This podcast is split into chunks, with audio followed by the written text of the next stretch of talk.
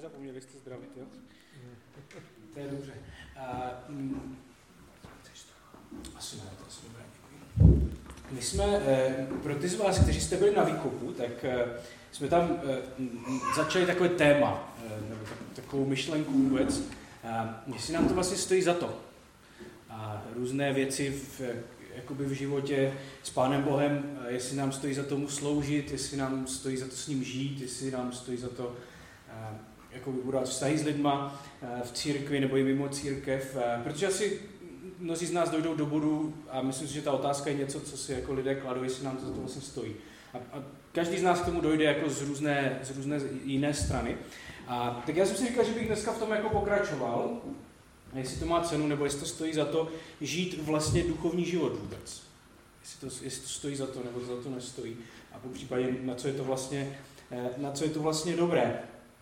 Eh, já myslím, že ta otázka vůbec jako duchovního života je taková strašně zajímavá, protože eh, pro ty z nás, kteří trošku rádi přemýšlíme, nebo jsme takový systematičtí, tak se to těžko jako nějak uchopuje, obzvlášť v církvi.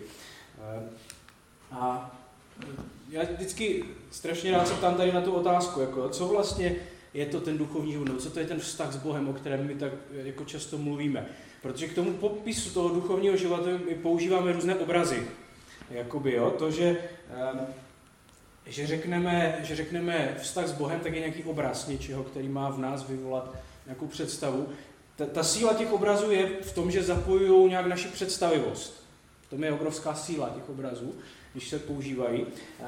A, ale zároveň taková jejich slabina, jako jo, že vlastně e, ten obraz nikdy úplně přesně jako nepopisuje nebo nebo je, ta, je tam prostě prostor pro vaši představivost, že vy si můžete představit eh, trochu, každý trochu jinak, co to vlastně znamená vztah s Bohem, jo? protože eh, je, myslím si, že to je třeba konkrétně tohle, na tom to je hezky ilustrovat, je to takový eh, nejběžnější obraz. Akorát mnozí z nás zapomněli na to, že to je obraz. Že to, jako, že to je jenom určitý popis toho, jak my popisujeme svůj duchovní život. Že jo? Ale ten obraz má říct, že vztah k Bohu je něco osobního. Že to je něco, že to není nějaký vzdálený Bůh, který tam někde jakoby je prostě, ale že, že, ten, že my máme k němu vztah a tím pádem eh, je to něco osobního a blízkého. A často mluvíme o tom, že máme tento vztah budovat v církvi, že bychom měli budovat svůj vztah k Bohu. A, zase, a tam už začínají být zase jako jiné problémy. Jo? Zase, když rozvíjíme ten obraz, jo, tak většina z nás třeba netuší, jako když bychom se zeptal, co to znamená budovat vztah s někým, tak nevím, jestli jsme schopni to jako popsat. Třeba v manželství, jako, jo? To, je, to je takové, jo? my všichni víme, že bychom to nějak měli budovat, ale asi kdyby to já zeptal, tak Františku pět bodů, jak se bude vztah jakoby, s manželkou, jo, tak nevím, jestli jako to vyplivne. Je to zase je to nějaký obraz. A ten problém je, že my nikdy přesně jako nevíme, jestli jsme toho dosáhli nebo nedosáhli, jestli jsme na dobré cestě nebo nejsme na dobré cestě, kde vlastně v tom jsme, jestli to děláme správně nebo neděláme. A to způsobuje v lidech jako spoustu otázek a spoustu, spoustu, spoustu problémů v tom, že my vlastně strašně často žijeme s tím, že nevíme, jestli ty věci děláme správně nebo ne, jestli máme pokračovat nebo máme začít někde jinde. A, a tak si pak často dojdeme k tomu, jako že vlastně nevíme, jestli to vůbec za to stojí, žít nějaký duchovní život. Já jsem, když jsem to přemýšlel, tak mě napadlo minimálně pět takových, nebo čtyři takové problémy, které jsou, nebo na které narážím jakoby v, v duchovním životě jednak ve svém a jednak v eh, různých lidí, se kterými se bavím. První, já jsem to nazval problém neurčitosti. Měl jsem rozhovor s jedním svým kamarádem, nebo jsme tak spolu diskutovali, a on, on začal mluvit o tom, jakože má pocit, že v životě není dostatečně závislý na Bohu. Že jako je třeba závislý tak jenom na 10%, ale že vlastně přece bychom měli být závislí jako na 100%. A zase ten obraz té závislosti na Bohu je jiný. To je jiný obraz, že jo, než tak s Bohem, je to jiný obraz. A on používá tady ten obraz. A teďka mluvil o tom, jak to strašně trápí v životě, že jakoby je to jenom na těch 10% a že by to mělo být na 100% a že neví, co má dělat a tak. A furt se k tomu vracím. No a já, protože já jsem takový rýpala, já nevím, jestli jste si už všimli toho, ale já strašně rád do věcí rýpu, tak mě to nedalo, tak jsem, tak jsem začal a říkám, tak mohl bys mi jako vysvětlit, co tím vlastně myslíš, to závislostí na Bohu. A mohl bys mi vysvětlit, jako v čem jsi a v čem nejsi závislý? Nebo proč si myslíš, že bys měl být na 100% závislý? Jak, jak na to vůbec přišel tady na tu myšlenku? A jak těch 100% vypadá? A on jako, tak já jsem ho takhle do něho jako rýpnul párkrát a on začal mluvit. Asi čtvrt hodiny mluvil jako bez přestání a nic neřekl. Byl to dobrý politik, protože nebyl, on nebyl schopný mi vlastně vysvětlit, o co mu, co mu vadí, nebo kde vidí ten problém. Co mu chybí v životě, eh, co jak si nesedí. A já myslím, že on strašně dobře jako vysvětlil nebo popsal situaci mnoha lidí v církvi. Že my nevíme vlastně, my máme nějaký pocit, ale my nevíme, o co nám jde. My nevíme, co nám chybí. My nevíme, jak to, tím pádem, když nevíme, co nám chybí, tak ani nevíme, jak to máme získat. No, co máme udělat pro to, aby jsme, eh, aby jsme to získali? A strašně moc lidí v církvi má nějaký neurčitý pocit viny z toho, že jim něco chybí v životě a že by to mělo být nějak líp a nějak jinak. Ale vlastně nikdo neví, co jim chybí a jak by, co pro to mají udělat, aby to zlepšili. A je to takový pocit neurčitosti toho, že my vlastně nevíme, kam jdeme, nevíme, o co by nám mělo jít a co bychom měli, eh, co bychom měli jako získat, nebo k čemu bychom měli dojít. Jak vypadá stoprocentní závislost na Bohu? To se těžko popisuje. To je první problém. Druhý problém je, jaký, jaký, já jsem si to nazval jako problém nefunkčnosti, nebo toho, že mnozí z nás jsme vyrůstali v nějaké takové, nebo pokud jste vyrůstali v nějaké křesťanské kultuře, tak ten duchovní život je nějak popsaný.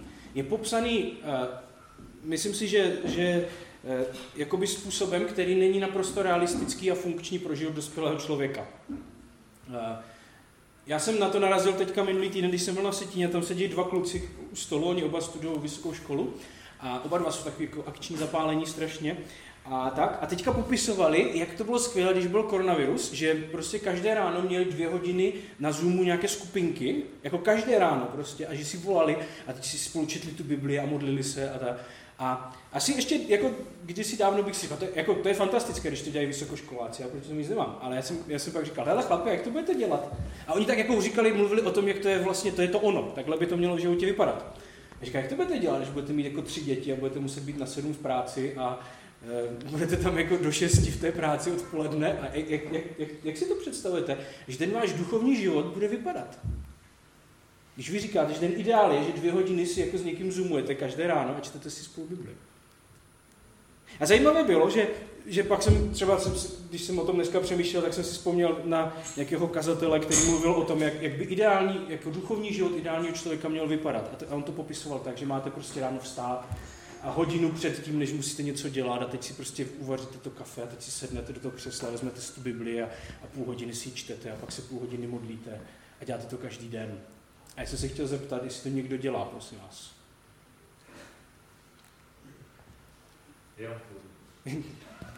Já, mám, já, jsem, já, jsem jednou, já jsem jednou zkoušel na Vsetíně, já jsem taky jednou při, přinesl tady tuto otázku. Máme tam jednoho člověka, který kdyby řekl, že to dělá, já bych mu to i věřil. On je u nás jeden z našich vedoucích. A on je skutečně takový jako strašně super chlap. A tak on, on říkal, no já si myslím, že to dělám. Já říkám, víš co, tak zkus 14 dní prostě, udělej si, prostě zapiš si každý den, jak, jako jak to vypadalo. Po 14 dnech přišel a říkal, no, bylo to třikrát za týden. Ale on sám vnitřně byl přesvědčený o tom, že to dělá každý den. Jeden, jeden můj známý kazatel řekl takovou zajímavou věc. On říkal, je zajímavé, že knihy o modlitbě píšou lidé, kteří se rádi modlí. Je zajímavé, že knihy o duchovním životě většinou píšou lidé, kteří buď pracují v církvi, nebo když čtete takovou tu klasiku o duchovním životě, tak to byly většinou mníši, že jo? kteří jako žili v tom klášteře a věnovali se tomu profesionálně 24 hodin denně. A to se jakoby, to, to pak vymýšlíte tady tyhle ty věci, že jo? Ale jak to vypadá, že duchovní život, když máte tři děti? Nebo pět, nebo tak jako ještě víc třeba, jo? Co to znamená? Jak to vypadá? Nebo když musíte chodit do práce na 6 ráno? Jo? Nebo když máte, já nevím, jezdíte na služební cesty pořád někam? Nebo když máte nějaký naprosto nepravidelný pracovní rozvrh? Jak to vypadá, že duchovní život jako v reálném světě, že jo? ve kterém žijeme my? aby to nebylo nefunkční. Takže to je další problém. Pak je problém nějakého prožívání toho duchovního života. Uh, myslím si, že, že když se řekne, ten, myšl, třeba ten obraz toho vztahu s Bohem, tak když se to řekne, tak většina z nás si pod, pro, představí v tom obraze nějaký prožitek, něco, co člověk jako prožívá nebo zažívá. A máme na, podle toho nastavené nějaké očekávání, že když přece žijeme ten duchovní život, máme ten vztah s Bohem, tak u toho něco prožíváme. Uh, já jsem nikdy nic neprožíval. Nikdy. A to se netýká jenom jako duchovního života, ale ono se mnou asi bude něco špatně. Ale e, ten problém je, že já když se bavím hlavně s chlapama, tak oni to mají úplně stejně. Že u toho jako nikdo nic neprožívá. A teď vy nevíte, jako jestli je něco s váma špatně, nebo je něco špatně jako s Bohem, jo, že když vlastně s tím nic neprožíváte, tak jestli je něco špatně s váma, nebo s kým je něco špatně, nebo jestli ve vašem životě je něco, co vám jako brání, jo, v tom prostě, kde, kde je ta chyba, když přece byste měli něco jako zažívat, prožívat. A my neprožíváme, že jo. Takže to je další problém. A poslední je, to jsem nazval problém růstu. Eh, eh, asi bychom mohli vymyslet další problémy, ale já jsem zvolil jenom čtyři. Protože my mluvíme o tom, že v tom našem duchovním životě bychom měli nějak jako růst. A zase, ta otázka je, co to ale jako znamená, že v tom máme nějak růst. Jo? Když řeknu, máme růst ve vztahu s Bohem, tak jako, podle mě, když se zeptal 30 lidí, tak přijdu na 35 možností, co to znamená. Každý z nás to představí trošku jinak. Někteří lidé, pro některé lidi to znamená, když jsem se jich teda ptal, že jak si máme víc informací, to znamená nějakého porozumění toho, kdo je Bůh, to znamená, že víc čteme, víc studujeme. Eh, pro někoho je to, že čas, tráví víc času v církvi, pro někoho je, že se víc modlí, pro někoho je to, že víc slouží, pro někoho je to rozvoj nějakých dovedností, jo? takže řekne, já jsem teď lepší vedoucí, než jsem byla, to znamená, že jsem vyrostl nějak ve svém životě nebo vztahu s Bohem. Pro někoho je to nějaký osobní rozvoj, že jsem lepší člověk, než jsem byl předtím. A co to vlastně znamená jako růst ve vztahu s Bohem?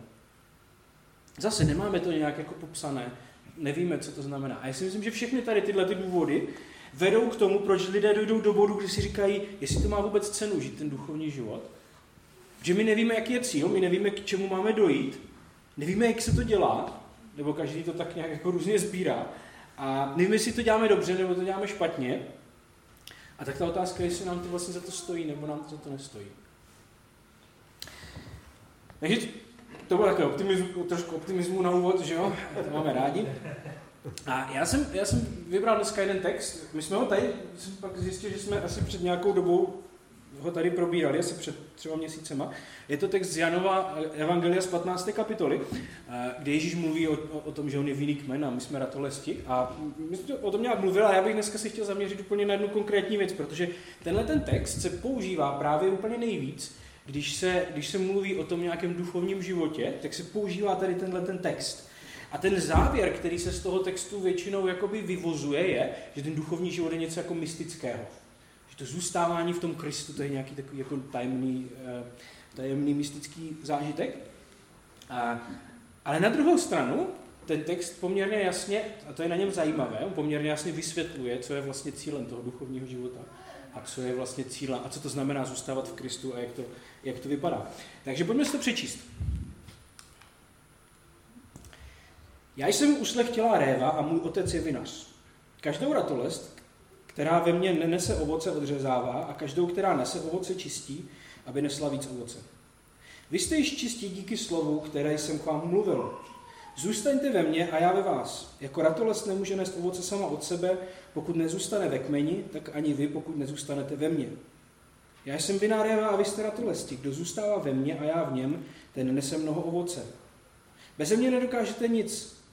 Jestliže někdo nezůstane ve mně, bude odhozen pryč jako ratolest a uschne. Pak budou pozbírány, hozeny na oheň a schoří. Jestliže zůstanete ve mně a má slova zůstanou ve vás, proste o cokoliv chcete a stane se vám to. Když ponesete hojné ovoce, bude tím oslaven můj otec a budete moji učedníci. Jako otec miloval mě, tak jsem i já miloval vás. Zůstaňte v mé lásce. Zachováte-li má přikázání, zůstanete v mé lásce.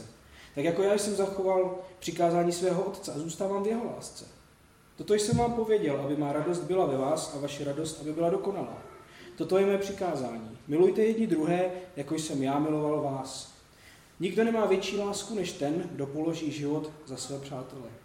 Vy jste moji přátelé, děláte-li, co vám přikazují. Nebudu vás už nazývat služebníky, nebo služebník neví, co dělá jeho pán. Vás jsem ale nazval přáteli, neboť jsem vám předal všechno, co jsem slyšel od svého otce. Já jsem si vybral vás, ne vy mě. Ustanovil jsem vás, abyste šli a nesli ovoce a vaše ovoce, aby zůstalo. Aby vám otec dal, o cokoliv ho prosíte v mém jménu. Toto vám přikazuji, milujte jedni druhé. Tam se používá ten termín, kvůli kterému se tady tenhle ten text vždycky vytahuje, když se bavíme o duchovním životě, to, to zůstávat. Ježíš to opakuje furt dokola, zůstávejte, zůstávejte, zůstávejte, zůstávejte. A strašně často, když se o tom mluví, tak, tak se to definuje, nebo když se, když se to nějak snaží lidé definovat, tak se to právě definuje jakýmsi takovým tajemným, jako že to je nějaké jako skrze modlitbu a, a, a prostě jako meditaci, že tak zůstáváte v tom Kristu, jakoby, jo, že se to takhle o tom mluví. Ale o tom to není. Nebo minimálně ne na prvním místě. Tak toto Ježíš nepopisuje. Ježíš poměrně jasně říká, co to znamená v něm zůstávat. On říká, jako otec miloval mě, tak jsem i já, já miloval vás. Zůstaňte v mé lásce. A teď říká, zachováte-li má přikázání, zůstanete v mé lásce. A on říká jednu poměrně klíčovou věc. On říká, že zůstávat rovná se poslušnost v tomto textu. Poslušnost tomu, co, co říká, znamená, že zůstáváme v něm. Že poslušnost je jako klíčovou záležitostí duchovního života. Zůstávat Kristu znamená poslouchat to, co říká. Je to, když jsem o tom přemýšlel, je to jako když přijdete na pracovní pohovor a teď přijdete do té, přijdete do té firmy za tím personalistou a teď on se s váma povídá a teďka vám říká, teďka vám popíše tu, tu pozici, na kterou máte jakoby do té práce nastoupit a řekne vám všechno, co budete mít dělat, jak budete mít, jak, jak ta vaše práce bude vypadat. A ten, hov, ten pohovor končí, že vy se mu líbíte a on říká, tak co, zůstanete u nás? Čímž říká, tak co, chcete to, to, co jsem vám teď popsal, tu práci, kterou jsem vám popsal, chcete to dělat nebo to nechcete dělat? A to je stejná věc, o které, o které tady mluví Ježíš. Říká, zůstávejte v mé lásce, to znamená poslouchejte to, co vám říkám. To je jakoby to tajemství, to je ten cíl toho, o čem Ježíš mluví, když mluví o, o tom, že máme zůstávat v něm. Ježíš, eh, Ježíš říká, že ho máme znát a poslouchat. Někdo, někdo to definoval, někdo napsal takovou hezkou větu, kterou jsem vybral jako takovou hlavní myšlenku toho dnešního, že duchovní život má smysl jenom tehdy, pokud nás vede k většímu poznání a poslušnosti Ježíše. To je smysl duchovního života, to je cíl duchovního života. Nebo možná jinak v tom našem, někdy to tak používáme, jak být víc jako Ježíš ve svém životě. Co musíme dělat pro to, abychom byli víc jako Ježíš? Čili, asi bych to řekl takhle, cíl duchovního života je toto, je poznání a poslušnost Ježíše. To je ten cíl. A teď, ta, teď je otázka, jaká k tomu vede cesta, že jo? protože to je to, s čím my máme strašně často problém. Jak si k tomu dostat? Jednak je potřeba si definovat co, ale druhá věc je, jak se k tomu dostat. A já myslím, že jsou, ještě než se k tomu jako dostaneme, jak to vypadá, tak si myslím, že jsou dvě, tak, dva takové problémy, eh, které, eh, které my máme. Ten jeden je, že, že z těch nástrojů, které nám Pán Bůh k tomu dal, nebo které existují, které máme k té cestě, tak se pro nás stal cíl. Jo? Máme různé nástroje, jak žít svůj duchovní život, Eh, to je třeba čtení Bible, nebo modlitba, nebo církev. Jo? Ale pro mnoho lidí se, se vykonávání tady těchto těch věcí stalo jako cílem. To znamená, že jde o to, že, jo, jako přečí, že ten cíl je si tu Bibli přečíst. Ten cíl je se modlit, ten cíl je přijít do církve, ale to není ten cíl, to je jenom nástroj na, na, na nějaké cestě, protože ta, ta, ten cíl je poznání a poslušnost Pánu Bohu. A k tomu máme tyhle ty nástroje. Ale pro nás se z toho stalo něco důležitého. My hodnotíme svoje životy strašně často podle tady těchto věcí. Jak moc si čtu Bibli, jestli si ji čtu, jak moc se modlím, jestli chodím do církve, jestli něco dělám, kolik dávám peněz. Tady podle těch věcí my posuzujeme nějakou úroveň svého života, ale to není ten cíl. To jsou jenom nástroje na cestě, které máme. A někdy je to, a strašně často je to tak, že se z těch nástrojů stane cíl a to je špatně. Já tím, jak eh, chodím do té posilovny, tak už jsme zase u posilovny, protože bez toho to nejde, tak je to, myslím si, že je to dobré přirovnání, protože když přijdete do posilovny úplně jako, jako poprvé třeba a zaplatíte si fitness trenéra, což pokud tam jdete poprvé, tak vám doporučuji, tak on se vás zeptá, jako, čeho chcete dosáhnout. Že lidé chodí jako do posilovny za různý, s různým cílem. Jakoby, jo? Někdo tam jde, protože chce se stát menším. Někdo tam jde, protože se chce stát větší, jakoby, jo? někdo tam jde balit holky, jakoby, ale ty cíle jsou jakoby, různé, proč tam ti lidé chodí. A ten fitness trenér se vás vždycky zeptá, jako, co chcete vlastně dosáhnout.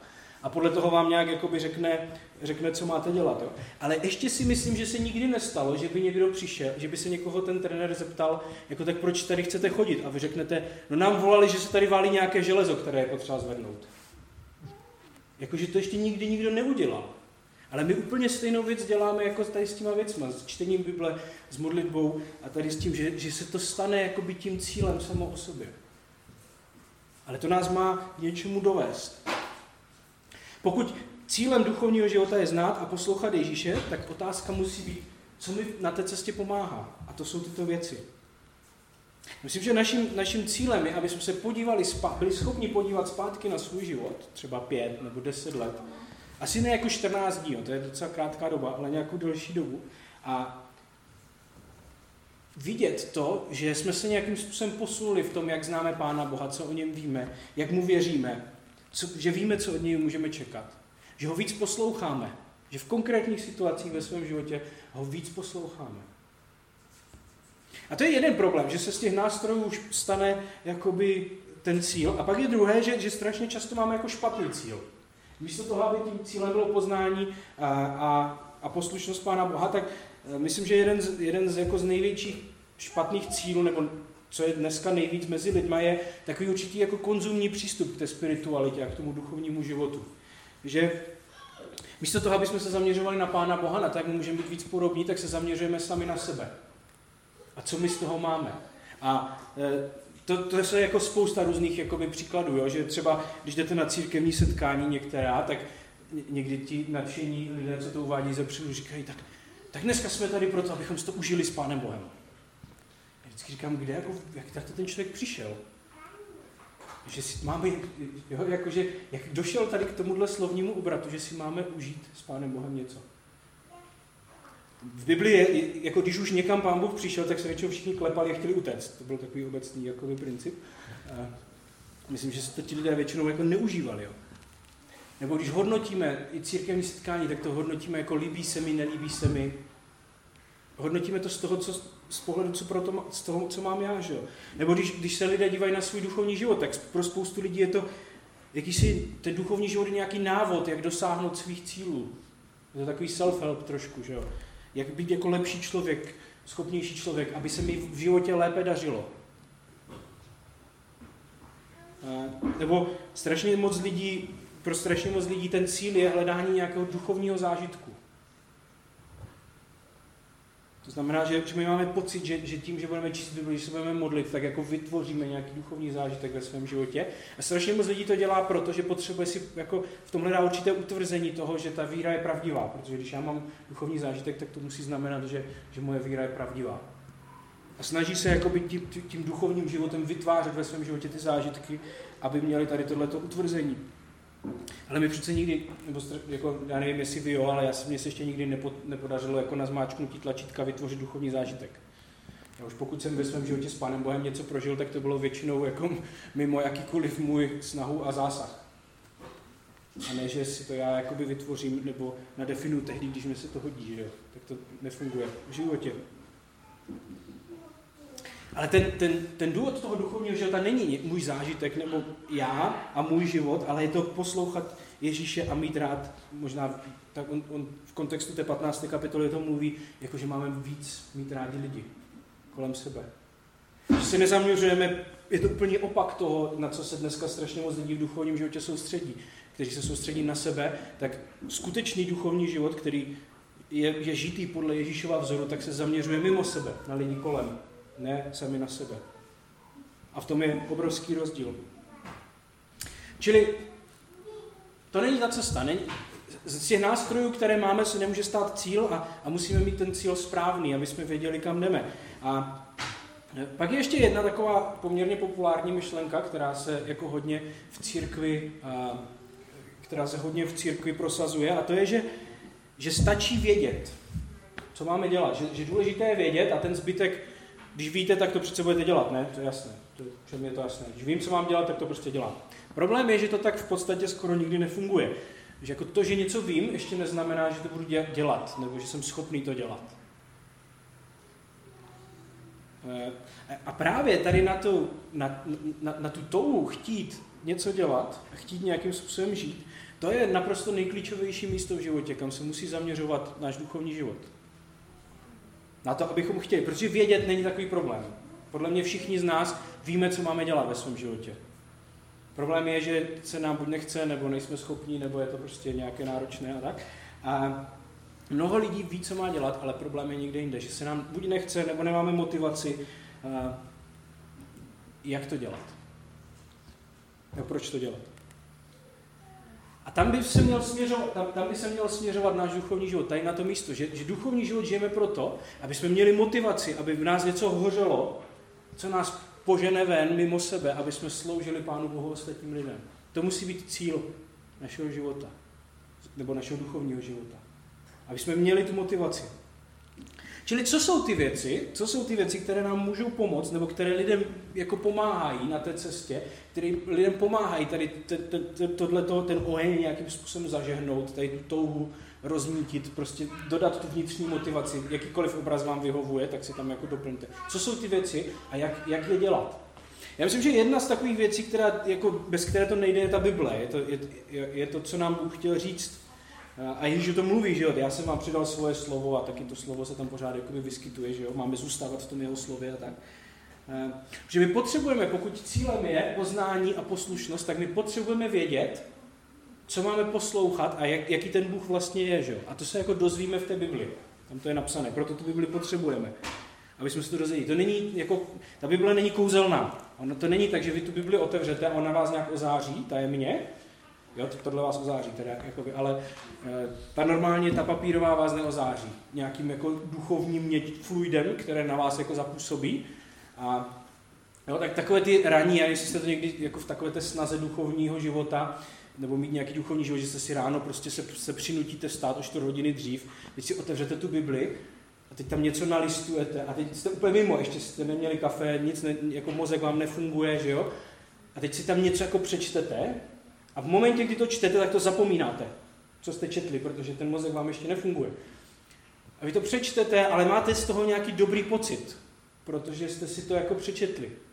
A to, to je, zatím je strašně moc skryté, to, že máme, máme nějaký pocit, že ta Bible nás nějak ozáří, ale ono je to v podstatě na nic, když to člověk nepamatuje, že to nemůže přemýšlet. To není kouzlo, ta Bible není jako kouzelná kniha. Ona má smysl v tom, aby nám pomohla v dnešním světě, v našem životě se nějakým způsobem zorientovat. Je kolem nás strašně moc hlasů, které nám říkají, co máme dělat. Jak se v tom máme zorientovat? No takže půjdeme k té Bibli a že si tam přečteme, kdo je Bůh a co nám říká. To je její smysl. A ten problém je, že docílit tady tohodle je pro každého jako úplně, úplně jiné. Někdo je takový, že prostě si fakt ráno rád vstane a čte si tu Bibli a jako je to super. Já takový člověk nejsem třeba. Jsou jiní lidé, kteří tu Bibli jako neradi čtou, ale rádi ji poslouchají. Jsou lidé, kteří, eh, kteří nečtou Bibli, ale čtou knihy o Bibli. Protože jako když čtou tu Bibli, tak tomu nerozumí. Ale čtou knihy, kde někdo jim vysvětlí, co vlastně v té Bibli se jako píše. Já třeba, jsou, jsou noví lidé, kteří přijdou do církve, kteří, když jim dáte Bibli do ruky, tak je to možná až jako trestuhodné. Že oni to otevřou a vůbec jakoby neví, o čem, já jsem mluvil se spoustou z nich, že přijde nový člověk, mu vrazíte Bibli a řekněte, odteď to čti. A teďka on tam jako nalistuje na Bukadnezara, že nebo něco a prostě a teď jako je pro spoustu lidí, hlavně nových, to, co se jim osvědčilo, to je zajímavé, když mi to říkali, je, že že prostě oni jakoby přes týden přemýšlí a čtou to, o čem bylo v nedělní kázání. Že tam si dá někdo tu práci, aby to by bylo jako vyložil, že jo, těm lidem, aby prostě jim řekl, o čem to je, a oni pak jako přemýšlí a modlí se a, a čtou to znovu a znovu a snaží se jako přijít na to, co to pro ně nějakým způsobem, nebo co to znamená pro jejich život. A je to jako zajímavé, že jo? A každý z nás, pro, pro každého z nás je to něco trošku jiného. A každý z nás to musí nějakým způsobem objevit. Jak vlastně, jak vlastně tu Bibli číst? Jako, znamená to pro mě číst každý den, nebo ji číst jednou za týden, nebo dvakrát za týden, nebo potřebuji číst s dalšíma lidma? Čím mi to pomáhá? Jakým způsobem? Jo, stejná, stejná věc je, zase, je, je, je modlitba, že jo? To je další z takových nástrojů, které máme. Protože jsou věci, které nezvládneme v životě, nikdy sami bez toho, aniž by pán Bůh nějak jako něco udělal a ně, ně, ně, něco změnil. Že jo? A, ale jako jak se modlíme, kdy se modlíme, jestli se modlíme jako sami ráno, sami večer. Já třeba, a vím, že spousta, spousta mých kamarádů to tak má, že my se rádi modlíme jako s někým. Tak my pořádáme různá modlitební jako setkání, třeba se staršíma se modlíme každý týden na Vsetíně a, a jedno za 14 dní se modlíme v Olomouci jako všichni. Jo, jakože děláme takovéhle setkání a spoustě lidem to pomáhá. Protože mají jako, něco je donutí k tomu tam jít a modlit se s ostatními lidmi. A na tom není nic špatně, mít takovéto věci v životě, které vám pomůžou se modlit. Pokud se sami nemodlíte, nebo vám to nejde, tak vytvořit nějaký, nějakou takovouhle, nějaký takovýhle způsob, jak, jak vám to může pomoct v životě. My máme takovou, pod, vl, pod vlivem nějaké takové jako autenticity představu, že, by, že to je špatně, ale není. Já jsem právě se bavil s jednou kamarádkou, proč nechodí na ty naše společné modlitevní setkání. A ona říká, no, já mám takový blbý pocit, protože já se jako tolik sama doma nemodlím.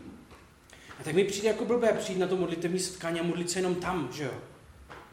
A já jsem se za ní tak díval, říká, jako proč? Teď jako, ne, takže ty, ty mi říkáš, že ty se sama nemodlíš, a tak se nebudeš modlit s náma taky. Není jako lepší, když se sama nemodlíš, tak se aspoň modlit s náma dohromady? Jako, jako, ne, tam nevidím, v čem by to mohlo být jako horší, jo? ale v nás je nějaký pocit, že, že když se nemodlíme sami doma, tak nemůžeme se modlit jako s ostatníma lidma. A já říkám, proč? To tak vůbec nemusí být. A jsou další jakoby jiné věci, které lidem pomáhají. Že jo? Pro, ně, pro někoho je to samota, že potřebuje někam vypadnout, být sám. A pro někoho, když je sám, tak je to jako noční můra. A ničemu to nepomůže. Jo? Jsou lidé, kteří prostě potřebují přijít jakoby mezi lidi do společenství a jsou lidé, kteří jako pro které je to třeba těžké. A s tím je potřeba taky počítat, že to tak je. Uh, či ta otázka je, jak mi, to, jak mi tyto věci, tyto nástroje pomáhají dosáhnout tohohle cíle, toho poznání a poslušnosti Pánu Bohu. A já myslím, že jsou ještě jako jiné věci, o kterých se třeba v církvi tolik nemluví, když vezmete seznam nějakých duchovních disciplín, se tomu říká, tak je tam jako většinou, nebo tak často je tam nenajdete, ale oni jsou strašně důležité. Jedna z nich je třeba odpočinek. Jako spousta mých přátel na to přišla, že prostě když jsou přetažení, když jsou jakoby unavení, když to mají v životě moc, tak jako prostě toho mají moc a ten jejich duchovní život podle toho vypadá. On žádný v podstatě není a neexistuje. A i když už mají nějakou volnou chvíli, kterou by k tomu jako mohli využít, tak k tomu nikdy nevyužijou. Já myslím, že my jako tím, jak jsme zaměření na to duchovní strašně, tak strašně podceňujeme vztah mezi jako tělem a tím, co se odehrává v nás. Proto já chodím do té posilovny každé ráno, protože mi to strašně moc pomáhá, abych jako mohl dělat to, co dělám. Abych mohl být v nějaké kondici nejenom tělesné, ale jako psychické a duchovní, protože bez toho já si ten už neumím představit.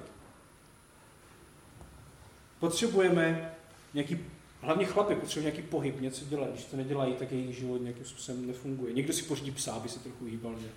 A je to v pořádku, ne? to není nic špatně. Pokud si pak nestěžuje, že má psa teda. Ale... Je, dobře.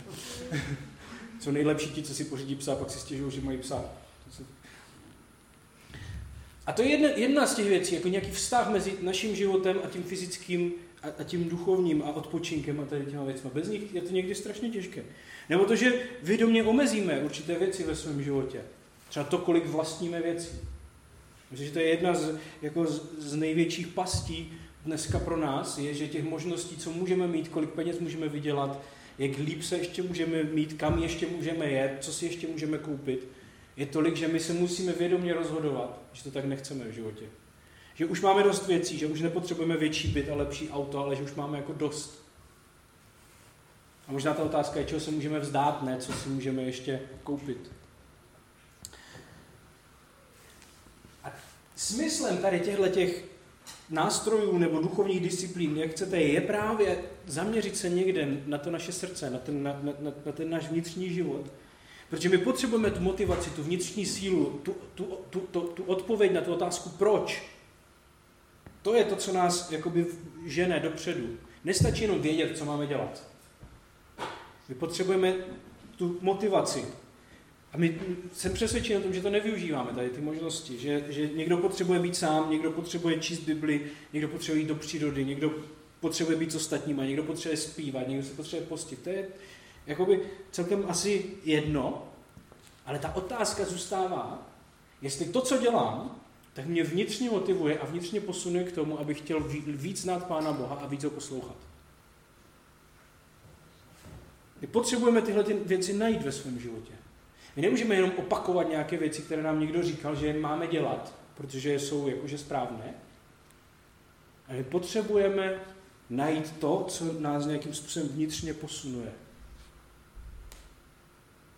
A pomáhá někdy se podívat do historie, že jo, protože eh, některé věci, které dneska se třeba prohlašují za jako naprosto samozřejmé pro křesťanský život, třeba čtení Bible každý den, tak ještě před 150 lety nikdo nedělal, protože neměli Bibli a neměli číst. V velké většině. Jo? A jako, to už vůbec nemluvíme o tom, co bylo třeba před tisíci lety. Jakoby, jo. Takže některé věci, které dneska jsou, jakoby se považují za automatické, takže ještě před třeba 150 nebo 200 lety neexistovaly.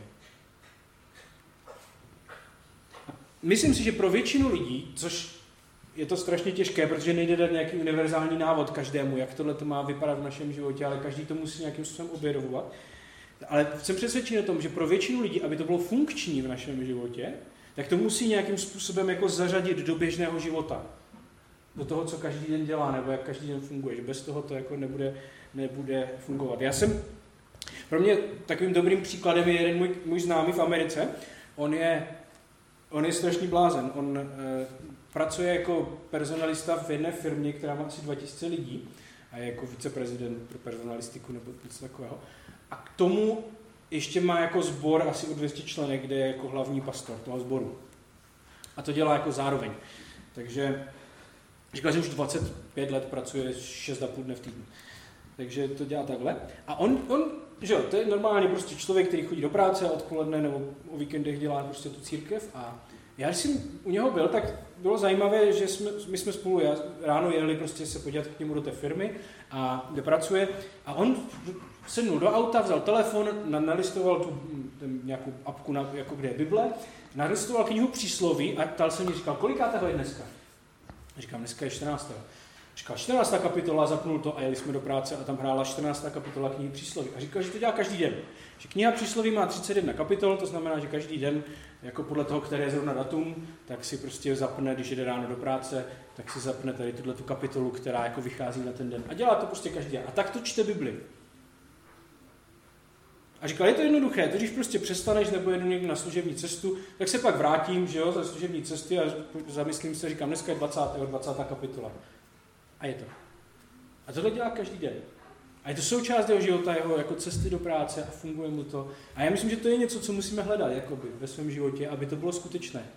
Aby jsme se ne, ne, jako neuchylovali k takovým těm modelům těch mnichů a, a různých jako církevních pracovníků, kteří, když vymýšlejí to, jak se má žít duchovní život, tak přijdou s něčím naprosto nerealistickým pro normální smrtelníky. Ale my potřebujeme objevovat tady tyhle ty věci pro sebe. Čili ta otázka je, co mi v životě pomáhá lépe znát a poslouchat Ježíše. Co jsou ty věci ve svém životě? To je ta jediná otázka dneska na přemýšlení. Co jsou ty věci, které potřebujeme ve svém životě mít, aby nám pomáhali tady v tomhle? Aby když se podíváme zpátky za pět let nebo za deset let na svůj život, tak jsme si mohli říct, jako je to jiné, než to bylo. Já jsem třeba, a to řeknu úplně na závěr, to je nějaký můj jako příběh, nebo to, jak jsem, kam já jsem se posunul.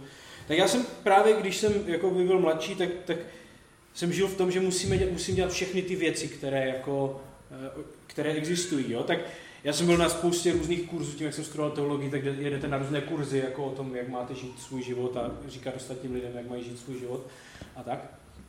A prostě vy jste přijeli na ten kurz a teď byly ty knížky, že jo, jste četli ty knížky a teď tam bylo vyjmenované, že musíte číst Bibli, modlit se, postit se, být o samotě, eh, sloužit a teď tam bylo prostě 20 věcí, které musíte dělat. Jako. A teď já jsem fakt bylo období, kdy jsem se to snažil prostě nějak jako narvat do toho. A teď to ani nenarvete do kalendáře už, jako by, a to pracujete v církvi, jako, abyste tam všechno vešlo. A, a teď se musíte modlit každý den hodinu, jakoby, jo, a já nevím, co všechno. Musíte být seznam toho, za co se modlíte dlouhý, a já nevím, co všechno musíte mít. A, a jediné, co tady z tohohle zbylo v mém životě, bylo, že jsem nějaký, přesně tak, jak ten můj kamarád, nějaký pocit viny, že dělám něco špatně. Protože jako najednou to bylo o tom, že se musí tyto věci dělat. Tady tyto věci se přece Oni, oni, oni se musí dělat. Ale mě spousta z nich jako nepomáhala. A tak jsem začal přemýšlet o tom, co mě pomáhá.